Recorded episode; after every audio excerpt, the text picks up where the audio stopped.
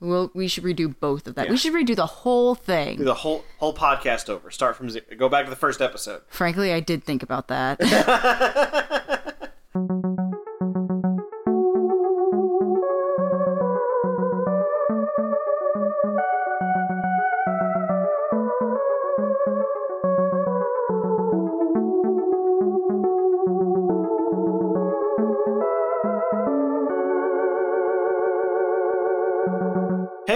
Everybody, and welcome to Who Is My Doctor? Who is my doctor? Another episode of Who Is My Doctor, a Doctor Who podcast.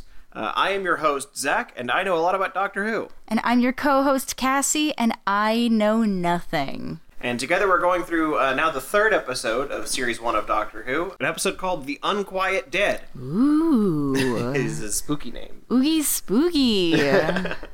So, um, just to give Cassie a little bit more than just a name, uh, I like what we did last episode, where you got uh, just a little, just a little still frame they have up here on the streaming service that we're using. Um, Which does put Rose in a very like vampy sort of gothic look from what it looks like, an off the shoulder sort of number with her hair tied back. so between that and the name, Cassie, why don't you tell us what you think the Unquiet Dead might be about? Oh, okay. I can imagine based off of that and because she ha- Rose seems to be looking down at what I can only assume is a dying Victorian child. Therefore Therefore Rose Tyler, you could save me if you buy one of my newspapers. Please push me outside so I can get some fresh air for the last time. um The consumption hasn't taken me quite yet. If only I could see me mum and me pop one more time. If only I could perchance go to the year 5000. Billy, what's wrong? What? Why? What would you have in the year five thousand? Nothing. Just thought maybe someone here could help me. I just thought it'd be fun. There has to be a cure for my the disease in the year 5000.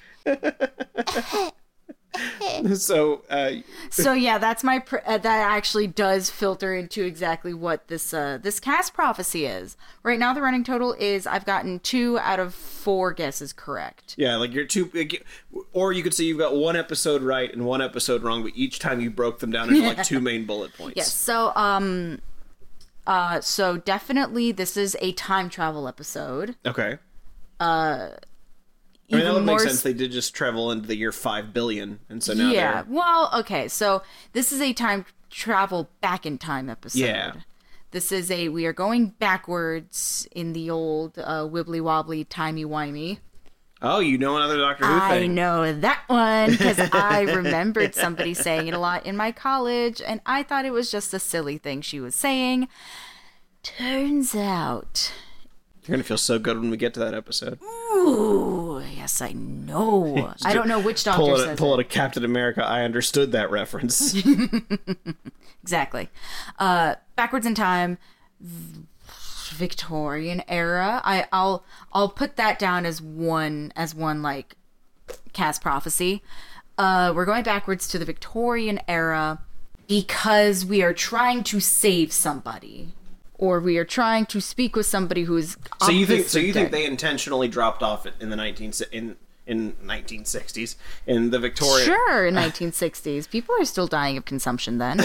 Uh, they, you think they intentionally dropped in the Victorian era because they're specifically they're like going there with with purpose. It's not just let's take a look around the 1860s and see what happens. Yeah, I, I think that this one is is intentional. I, I don't. Th- I think based off of the previous episode, Rose is done with the future. She wants to keep it a little bit more grounded, and I'm sure that the doctor is also like, you know what, this poor girl is is in a whirlwind of stuff, and it, we're in too deep. this, this is we still have so many episodes ahead of us. We do We indeed. gotta keep gotta keep her happy. All right, so uh, those so your main predictions are purposeful travel back in time to Victorian era. okay. Would you like me to f- give you something that could be your second idea? Uh, sure. Uh, so in this time period, they meet a famous historical figure. Um, Charles Dickens. Okay, so your guesses are Wait, no. I thought you were going to tell me the historical figure. I Oh, didn't thought know that was that, your that was guess. my guess. No. Do you? I, I'm gonna let you. I'm gonna let you decide now. Do you want that to be your guess? No, I don't. I resign that. I resign take that? it. I take it back. I pull. I put my ballot in, but before I dropped it, I took it right back out. Oh no, there's ballots everywhere. They're really mad at me at the Burbank Library because I just can't drop my ballot into thing. So I've started mailing it in, so that way I don't have to deal with the ballot collectors anymore. They'll get you. All right, so so are you just gonna stick with the one guess for this episode then? No, I would like to do two. This Okay. is this is the thing. Who is the historical fit? Can you give me a hint about the, who the Okay, historical if you want me to tell you. I will tell you. No. You are absolutely right. It is Charles Dickens. Oh my! Fight! Win! Immediate win! No, you said it didn't count. No, I gave you so many opportunities to keep that going. No, please let me have this one. please, Zach, Zach, Zach, please. I'm dying of of being wrong. I don't. I uh, feel like I I'm- gave you. No, please, Zachary. Tell you what, we my will, dying wish. tell you what, we'll call it a half point. you got two and a half now. Thank you. Here, take your shilling and fuzz off. I can I can buy myself a, a bag of bread. Okay, I've got an. I've got a thing. Feed for myself and my birds. I've got a thing we could uh, go for. What do you What? think the unquiet dead specifically is in reference to? Okay, so if I'm if we're doing Dickens, hmm, Dickens didn't have anything to do with zombies. So we could assume just from the way it's described that they are that it has something to do with dead people. So you can just tell me what you think is happening to the dead people to make them quote unquote unquiet. Something. Okay. Okay. Here's my guess for the Unquiet Dead. People aren't dying. Okay, so you think that they're like they're Like- like like things things kill them but they don't die. Like something that should have killed them doesn't is what you're saying. Yes, there are simply too many people. Famous Victorian era problem. There are too many people. Like that. That's the only thing that I can muster up. There are too many of us. Some of us have to die of consumption or we can't sell enough papers. There's only one blanket and six of us trying to share it. It's my turn with the blanket. Yeah, you know what? Yeah, I, I, I'm gonna, I'm gonna cash in. I'm dropping my ballot in. There are too many people. People aren't dying fast enough. Okay, so why don't we why don't you just very emphatically state so everyone's There clear? is sickness that is there. There is a sickness that is not good. No, I don't know. The mm. okay. So my my prophecy, I might just have to nail it in with there is a sickness. Period. The end. Like a virus. Maybe it's like a super bad virus that is, you know, killing thousands and thousands of people and they need to go and stop it before it kills too many people. Okay. Charles Dickens is sick. Charles Sickens. Cool skateboard trick, Charles Dickens. Thanks. I really liked when you wrote that half pipe on two books. Everyone, look! I call this my Oliver Twist. There you go. Good job. Good job. you did it. Victorian era zombie virus. Okay, so there's a so there's a virus Yes. that is raising the dead like zombies. Yes. Okay. That is what I'm I'm yes. We did it. Okay. I did it all by myself. Okay, so only me. All right, so we've got your two answers locked in here. Um, I will tell you, this is the first episode that you've seen that has a new writer. The first two episodes were both written by the new showrunner Russell T Davies. Mm-hmm. Um, this is written by a man named Mark Gatiss, and this is an interesting thing. I think that you might that you'll enjoy. Um, both Russell T Davies and Mark Gatiss are both openly gay men, and so as such, this is as far as I'm aware. Is ho- it openly gay back in 2005 Yes, even? in 2005. Whoa. Like Russell T Davies has, has has been out, as far as I'm aware, his entire life. It, if nothing else, it does open the doorway of acceptance. Yeah, it's And that is an overarching theme, perhaps, is just and you know maybe it, not understanding somebody, not knowing exactly where they come from, who they were, who they are, but accepting them because, you know, Yeah, and there's a and I think there's as a a, very queer person, being accepted is like a big thing for me. so It's also kind of funny because they had uh, Russell T Davies grew up where this episode was filmed, mm-hmm. and so he had always pictured Doctor Who coming to that area to you know, to, and he would picture the Doctor having an adventure there. So of course, the episode where they finally get to film there, Russell T Davies did not write it. well, we have Cassie's. Uh, what, what was it you called it? The cast this prophecy. is the cast prophecy. I have my cast prophecy locked and loaded. The ballot is in, and nobody is chasing me out of the library. We have the prophecy of Cassandra uh, handed to us, and it is time to find out if this prophecy is right or wrong with episode three of Doctor Who, The Unquiet Dead. Oh wait, if there's zombies, then it should be. That's the sound that brains make when you're slurping them out of a straw.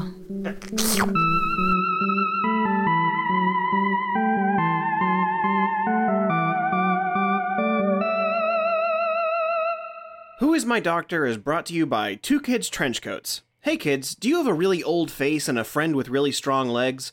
Well, do I have just the thing for you? With a Two Kids trench coat, you can do all the fun things adults like us get to do every day, like seeing an R rated movie, paying taxes, crying about the housing market as you realize that at this point in your parents' lives, they had an eight year old and a six year old while you struggle to take care of a couple of cats.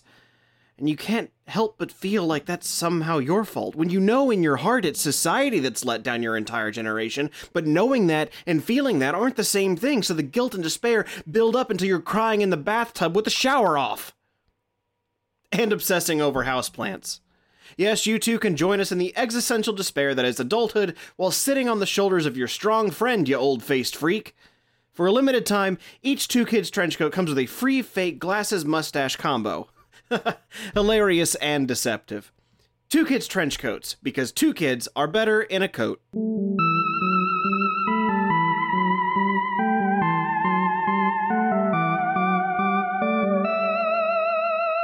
And we are back from the Unquiet Dead.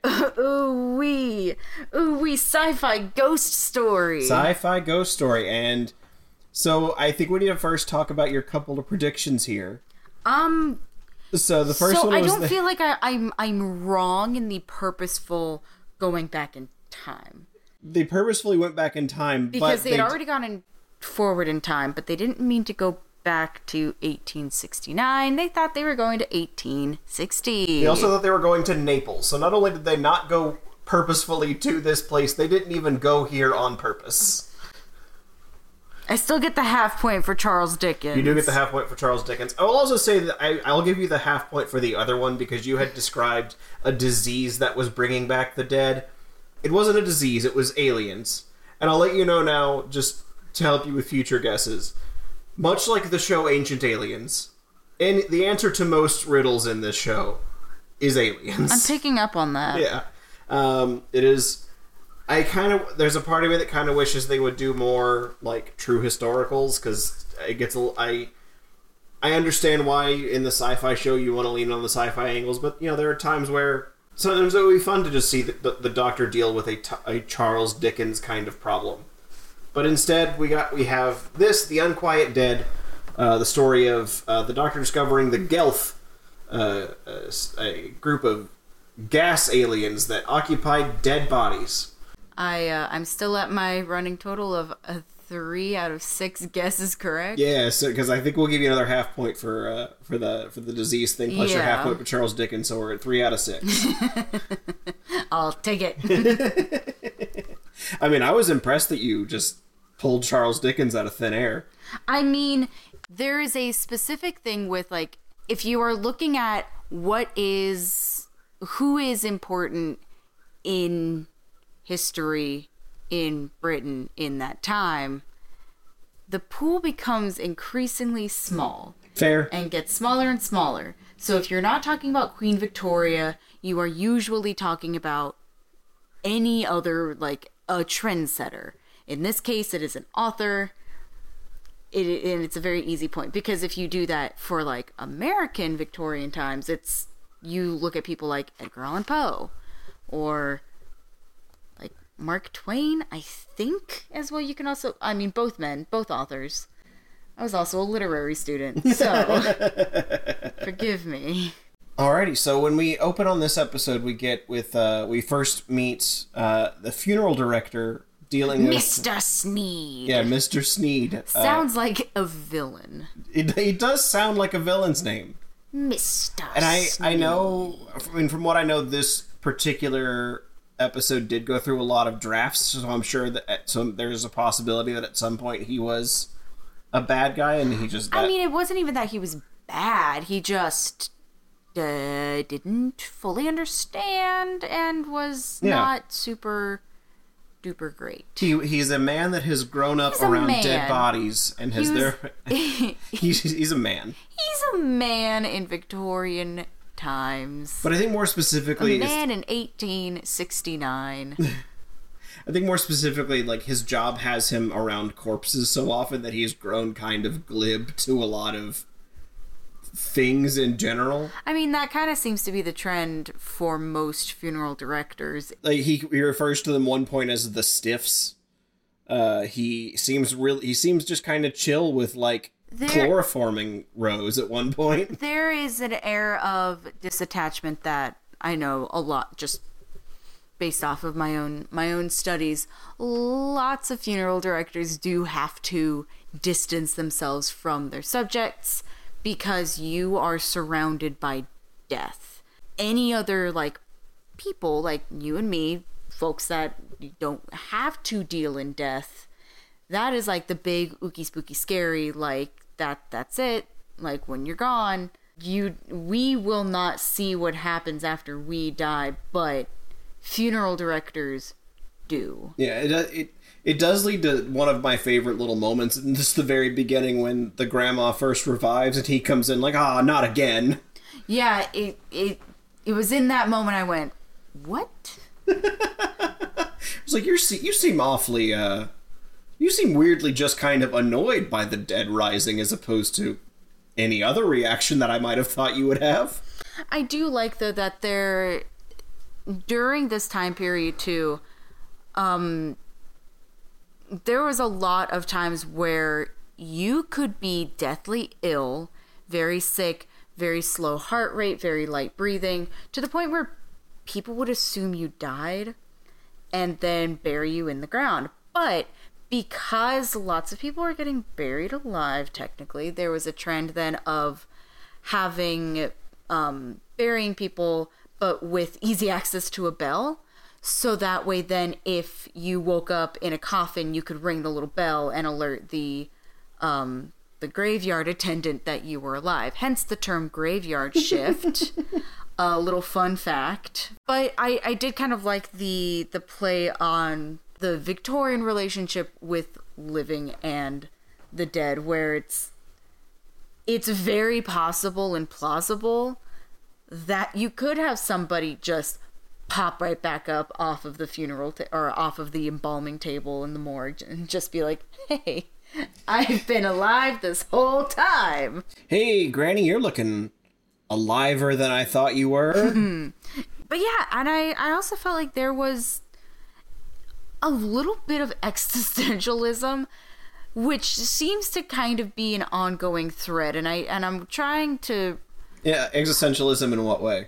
Oh, well, just like Rose is getting existential when they're in the TARDIS and she's talking about how they're going back to Christmas of 1860 and that this is the only Christmas of 1860 that there ever was and ever will be because once it's gone, it's gone. It'll never happen again. Mm-hmm. And in that moment, her realizing the like fragility of Time. but then also having the actual Time Lord go, yeah, I guess, because that that fragility and that like that thing does not happen to him. Nor do I really think it super occurs to him that that is something that humans think about and consider. and it's also just, you know, what is he going to do about it? Like, he can't take all of humanity with him. He can only take the one or two at a time that he normally gets. because there's also the part of like it that's how things are that's how things are supposed to be Yeah. and he's not cheating necessarily because he's not human but like you could look at it definitely as Rose is kind of cheating the time system by having this like get out of jail free card basically. Yeah. It's like free pass to go wherever and whenever she pleases. And a uh, a Well, we say wardrobe to- wherever and whenever, but they can't. But at the same time, the TARDIS did land in the entirely wrong date and space. I mean, that's also because they were fucking around too. after you, after uh, you see what's been going on in this uh, funeral parlor, they go back into the TARDIS, or the the scene cuts to them in the TARDIS, just kind of rolling around on the ground, laughing. just oh, haha, couldn't press two buttons at once. I mean, we did we did learn that there's a wardrobe in the TARDIS. Yeah, with the most impossible directions to get down to. It's like second on the left, third on the right, four, fourth door on the left from there, past the bends, fifth on the right. It was something silly like that. It was insanity, which you know is implemented in the show just to expand on the sheer size of the interior of the TARDIS, despite the fact that I don't think we will ever see anything outside of this one room, which I think is. I'm I'm making an unofficial prediction I mean, I will that tell you You don't see any other part, and that's so fucking funny. I mean, I will say, uh, in at least in the classic show, you did. In fact, in fact, in the classic show, you- we've even seen the wardrobe. Oh, cool. Um, now, granted, the TARDIS then looked a lot different. It was a lot whiter. white or Yeah, white, white? white like the color. Gotcha. No, the TARDIS right now is much whiter than it is uh, in in the cla- in the in the classic series.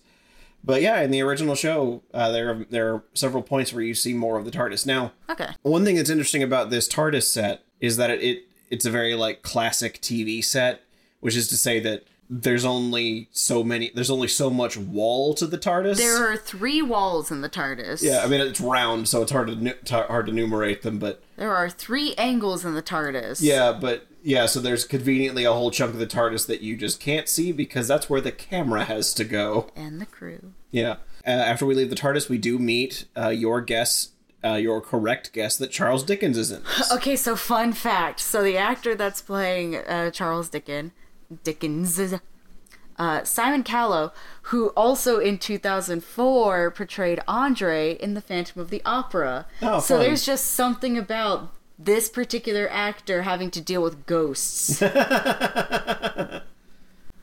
Or Phantasmagoria, as you said. or phantasmagor fuck phantasmagoria is such a good word Uh, For those of you who do not know, uh, Phantasmagoria is the thing that Charles Dickens yells when he sees the ghost in the audience for the first time.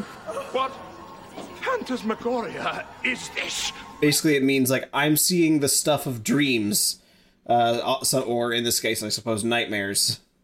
can you use it in a sentence This Phantasmagoria has got me feeling like I'm high.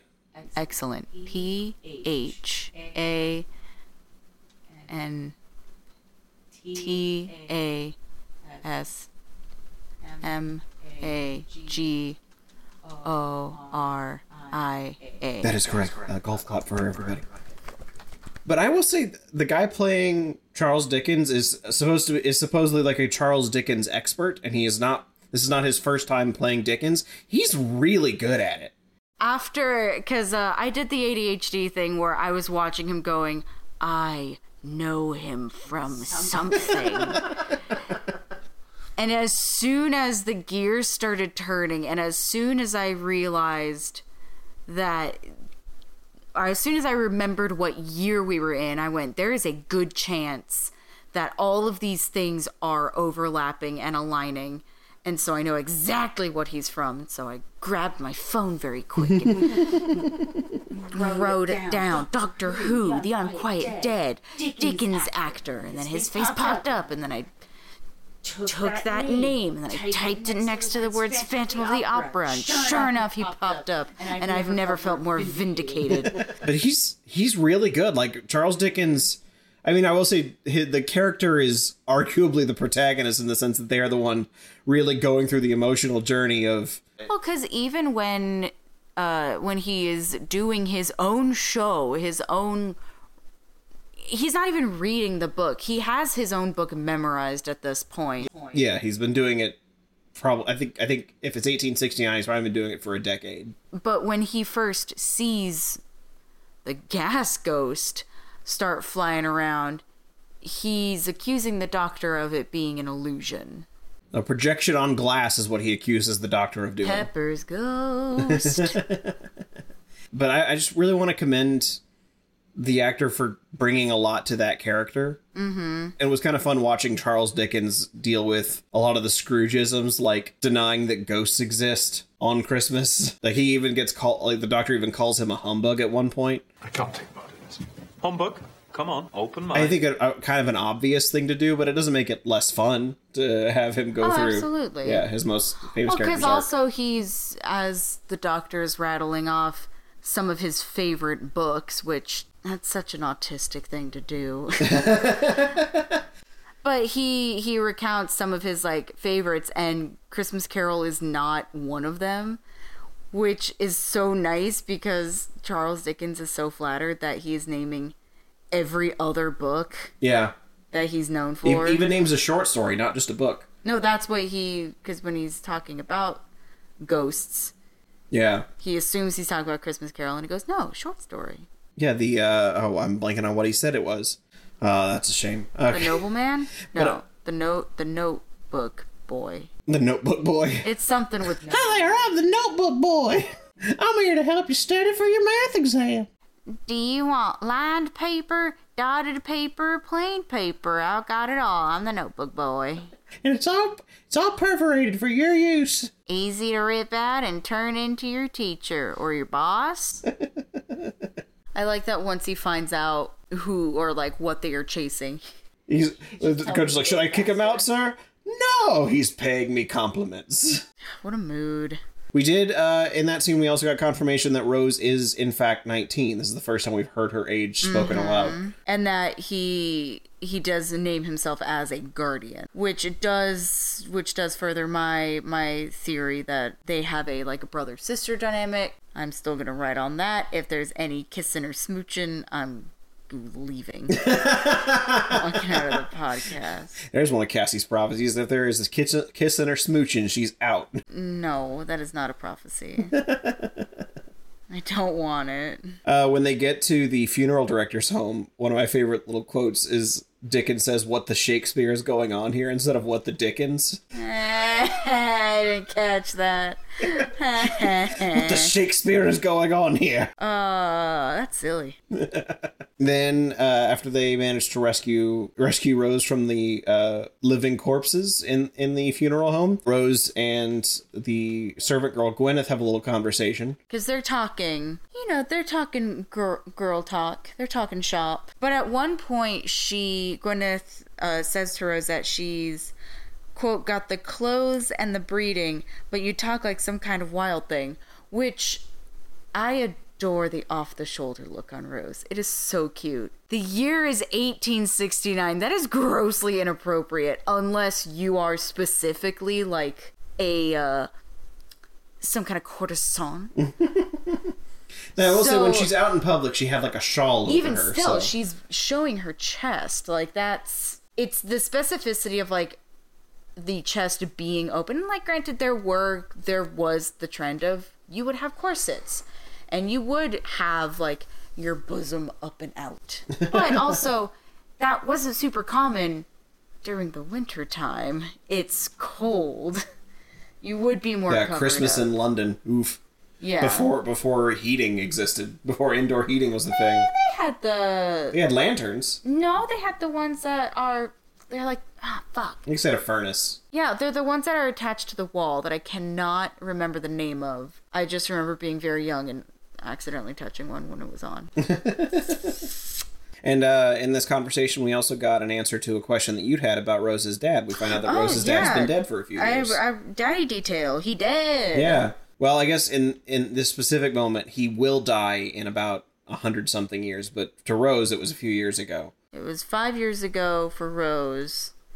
Uh, cause oh yeah, Gwyneth can like sneak into people's brains. She's like a psychic, Yeah, she's got like a Baldur's Gate three mind parasite and can read your mind. which you know very cool. I forgot about that at one point, and I went, "How does she know about airplanes? No, metal birds. Metal birds with people in them." I have that thought every time. I have that thought every time I'm in an airplane. That if I was a Dickensian street urchin, which we all know, that's my. That's how I see myself. that is my spirit sona. What's that up in the sky? it's a bird. It's a plane. It's a plane. Yeah, no. Anytime I'm in an airplane, I marvel at the fact that I am flying in a giant steel bird, as if it is my first time on a plane and I've hopped out of a time machine. The year was 1901, but now it is 2023, and I have AirPods and a person sitting next to me with a, an emotional support peacock. Times is wild. Basically, her psychic powers are because she grew up on this rift in space time. Is it a rift on space in space time, or is it The Gelth say that they lost their, that basically they had physical bodies and they the, lost the gas ghosts? yeah, the gas ghosts. They're called the Gelth. Uh, and they lost their bodies in the Time War. Which also more time war. More Time War stuff. But that also, to me, tells me that they were not only lost their bodies, but were flung back in time. So I do think that the Gelth Well, yeah, but then he, the doctor even says that time isn't linear. So it's a if this is a jumble of time. Yeah, If so- this is a Jeremy Bearimy of time, Yeah, and I think it's I think I guess you could call it a ley line of space and time. like, a it's convergence. yeah, like it's there's just a general sense of things can happen here. It doesn't really matter what time it's happening, but it's attached to this one space, and so things can like come into it and pop out. time is happening, or time is happening in one space in one particular way, but it is also happening in another space in a particular way. Yes. But those two can have something in common, Exactly. despite them seemingly happening at dramatically different quote times. Yeah, so at the, so at one moment the Gelth are dying in the Time War, and the next moment they find themselves in a basement in Cardiff in 1869. And we learn that Gwyneth has basically grown up in this house and has therefore developed this psychic link because she lives on this rift. Um, and so they decide the best thing they can do is hold a séance. with table rappers, which another fun fact, seances are all bullshit. Particularly about uh, during this time though, it was very very very common for people to basically rob you out of house and home by convincing you that they could speak to your dearly departed, which you know, if it's 1860, you've just lost your mother or your child due to consumption. It was very common for people to reach out to commune with the other side, and more often than not, you would have charlatans who would come through and, you know, literally like tap on tables. They would have specially made tables so that way they could be easily lifted, and it was, uh, a, a kind of a crummy way of Stealing money from the stealing sad. people from stealing money from people who are mourning and grieving. Um, I mean, Charles Dickens even calls it out a bit in the episode where he says that it's mm-hmm. Seances? Nothing but luminous tambourines and a squeeze box concealed between the knees. that was uh, after Harry Houdini died. That was something that his wife did in the effort to call out people that were frauds. But she she did spend a lot of her time trying to find somebody who could potentially reach out to her uh, her deceased husband. Well, this séance is of course uh, a lot of malarkey. That's my uh that's my bit on uh Victorian era ghosts. well, this séance is not malarkey as as as the narrative dictates. They're also not talking to ghosts. They're talking to alien life forms. That is true. They are not doing that. They need a person to be a bridge. A for them- conduit. yeah, a conduit. But Charles is still, you know, razzing them on, and the doctor makes one of my favorite stupid jokes. Now, don't antagonize her. I love a happy medium. And that's so dumb, but I like it so much. Hey, I don't get it. Because she's being the medium between spirits, and he wants her to be happy. I love a happy medium. because like I'm not small. I'm not big. I'm medium. and I'm also happy. I'm also a happy medium? You are also a happy medium, yes. Oh. But yes, the Gelth come through this seance and they say that they basically need to use dead humans to survive outside of this weird gaseous state they find themselves in. They are the last of their species. There's only five or six. There's only a few of us, and we need your we need your bodies. Pity us. Yeah, pity the Gelth. They keep saying, but then the and the doctor just like gives like gives them just says yes to dead to dead bodies that he oh. has no say over. Oh, because they're they're aliens. He's aliens. He doesn't care about people. He doesn't care about the morality.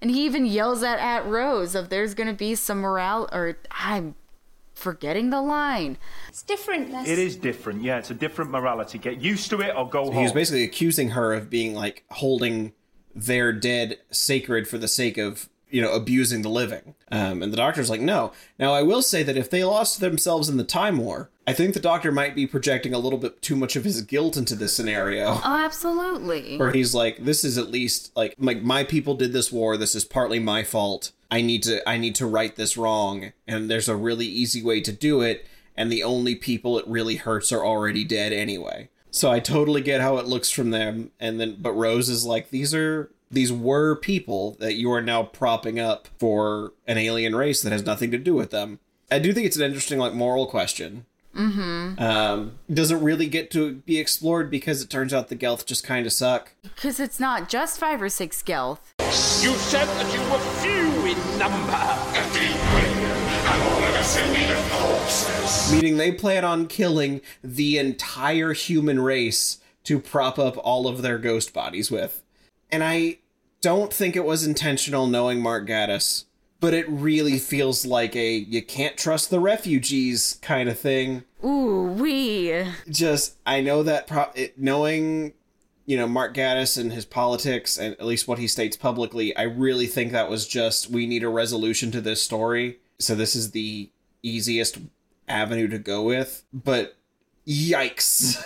Yeah, particularly when they're aliens. and the episode I thought was doing really well setting up that interesting moral quandary that it instead just kind of sidesteps for the sake of the angels or the devils because Gwyneth thinks that the Gelth are angels that have been speaking to her. So the Gelth start killing all of the all of the people and They don't kill anybody though. they They kill Sneed.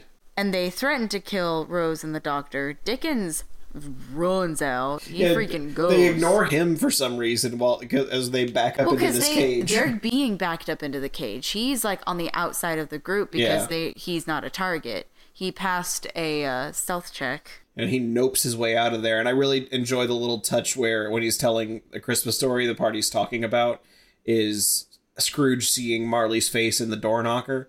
But then as he was leaving the house, running away from it, the Gelth flies out through the door knocker.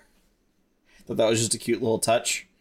Um, he realizes that because the Gelth are made of gas, he can turn on, he can turn down the flames and turn on the gas, and the room will fill, and the rooms will fill up with gas and push push the Gelth out of their bodies. The, the way he describes it is like pushing poison out of a wound.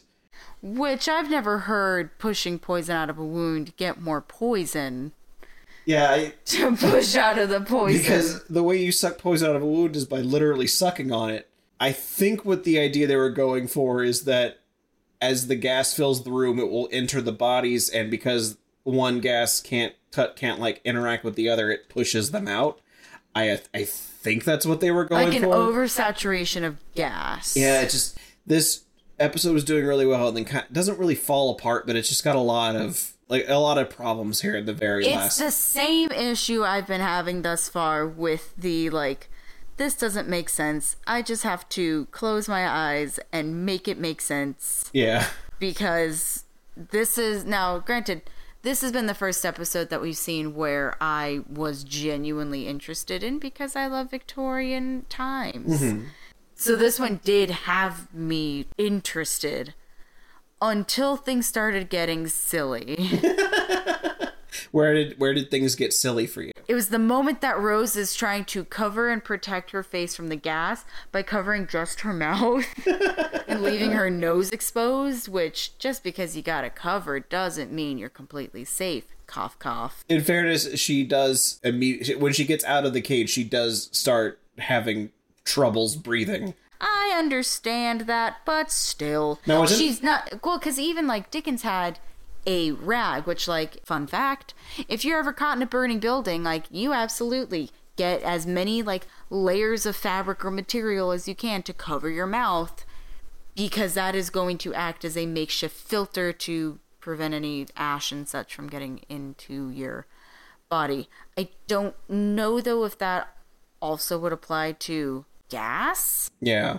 because gas is not particles it's not stuff in the same way that stuff is um i mean that's getting a little too sciency in a tv show Um, but as but talking about this though, we can we see that the doctor can breathe in this gas just fine. Um, like he seems. he has a new ability unlocked we know that he looks human, but you know, as we can see that he does have a different physiology in the sense that he can survive things that humans can't. But they the the Gwyneth pulls out uh, a little box of matches because she can't send them back, and her plan, I guess, is to burn them all alive. I- was it that or was it to just keep them there I guess it was to keep that. That could be an interesting thought. Is it's to keep them there because the building crashes down around the rift. Mm-hmm. That that would make some sense. I had always just assumed that she was blowing them up, quite literally. If they're a ga- although they could fly into the gas lantern, so who knows? Maybe they. she and the doctor says that afterwards that she had been dead for about five minutes Yeah, after letting the the Gelth like take her over yeah, So I'm also wondering if it's a destroy the building, destroy all the bodies, destroy her body, because at that point she is the bridge between like their plane of existence and ours. yeah. But I will say that I was noticing at this. I feel like this episode had really solid pacing, Yeah. compare especially compared to the first two episodes. yeah, yeah, um, yeah. And because of the pacing, it felt a lot shorter. Like I forgot that it was a forty-five minute episode. Do you think that has to do with the writers or the the show now this being its third episode of this particular series that it's now finding its feet? probably a little column A, A, little column B. Um, because I do, I do think the show is starting to find its stride. I, um, knowing what comes up, I think the show really finds its stride come episode six. I do like uh, in this one very early on, as they're about to exit the TARDIS, Rose goes, No, you've done this before. It's my turn.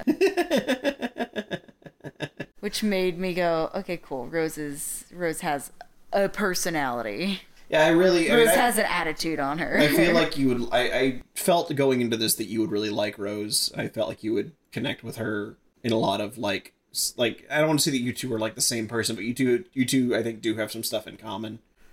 Um, that will. what? I, I felt like you two. I finished school. that is fair. You did. Barely, but I did it. So as we round off the episode, Charles Dickens, the Doctor, and Rose all uh, go to the TARDIS, which the Doctor refers to as his shed.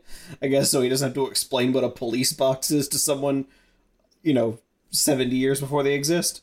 And Charles Dickens asks him who, like, to explain who the Doctor is, and his answer is that he's just a friend passing through, which I do think describes some of the dynamic of this show very well, which is the Doctor and their companion to sort of pass through a time that they needed to be there for. But then Charles asks if his books last, and I heard you had kind of a response to that. Well, because like peek behind the cast curtain a little bit, I I think a lot about like longevity after you die, because a lot of times like when if you are just a person with a family, I mean, you have a home, you go to work, you come home from work, that is your day. You're not doing anything. When you die, you just kind of die. There's really not much of a legacy behind you other than your family, your possessions, and your family's memories, basically. Um, Unless you did like Charles Dickens did and you make something. well, that that's the point that I'm getting at is particularly for artists in particular do have a much more prominent legacy in that what you made in life after you die is those are little itty bitty pieces of you. Mm-hmm. And those are things that will carry on even long after you've dead, unless like you know, it is a physical thing and it's caught in a fire and psh, it's gone and, you know, it's that's it. That thing dies. But more often than not, particularly if you are, let's say, an author who has sold a couple books, that is something that will persist even after you are gone. And so it, it is a it is something I think about often just as somebody who would like to leave a some form of legacy behind. But yeah, just a little uh, castential moment for you. Well, this is this isn't the last time this sort of thing comes up, Interesting. but we'll get to that when we get to it. Oh, but the doctor does say that uh, Charles Dickens's books last forever. I, I mean, I can't imagine a Christmas Carol going anywhere. No, like because I you can even think about something like A Tale of Two Cities or Oliver Twist, which you know those things had their time, have their time. It is a recurring thing. They come and go. I know that I use the term Dickensian street urchin at least once a day, usually referencing myself, but that's not the point. the term Dickensian street urchin also kind of disattaches itself from its root. I mean, we can. We've been doing a voice forum the whole podcast, a cough forum the whole podcast. The more you talk about me, the more I gain life. I'm fairies. I do believe in Dickensian street urchins. I do. I do. Thank you. I'm all better now. Then I'm the- alive. Then we end off with the TARDIS fading off and Charles getting to look at it all like bright-eyed and bushy-faced, and he He's so happy. he is so happy. He even walks away from the TARDIS, going, "God bless us, everyone." Well, because he he even says like he thought he knew everything, but he's he realized he is only just beginning to know everything. Yep. Well, just beginning, and then he'll be dead in a year, according to the Doctor. Hey, you know what? That's fine. it's just a nice little reminder. Yeah. So um, now that we're another step into our journey, how are you feeling about it so far? Um, I'm I, I still am left with a little bit of I am not 100% sold yet and I don't really fully get it, but I think I'm getting it. If Okay. that makes sense. Yeah. Well, especially now that you've been here, you definitely start to get more of a feel of like the scope of what the show can do. Well, yeah, and and the fact that you know it has prompted this conversation about existentialism and le- legacies, and you know that that is something. It is a. It feels like when you are at a networking event, and it they have icebreakers. Like it kind of feels like a an icebreaker for a much bigger conversation. Um, and I'm eager to see because we're only episode three, dude. Like, Yeah, exactly. there, I'm eager to see what conversations and what what other big conversations we'll be having, just based off of the morality and ethics that are put in front of us via the Doctor and Rose. Yep. Well, we will find out if there are any more questions uh, next time, because next time is our first two-parter that we're going to be looking at uh, here on Who is My Doctor? Who is my doctor? Who is indeed?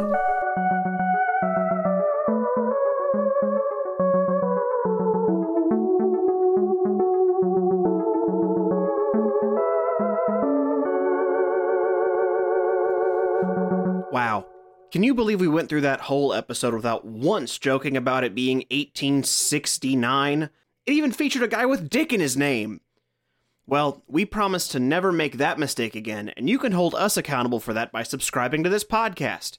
If you like what you heard, please share us with your fellow Whovians, give us a like, a thumbs up, five stars, whatever that silly old algorithm is asking for these days. You can also follow us on Twitter, Blue Sky, and Instagram for other updates at WimDpod. That's W I M D P O D. This is the last of our premiere trilogy, but we will be back next week with our first two parter The Aliens of London and World War III. We plan to post an episode every Tuesday, so we will see you then, because Tuesdays are now Who's Days.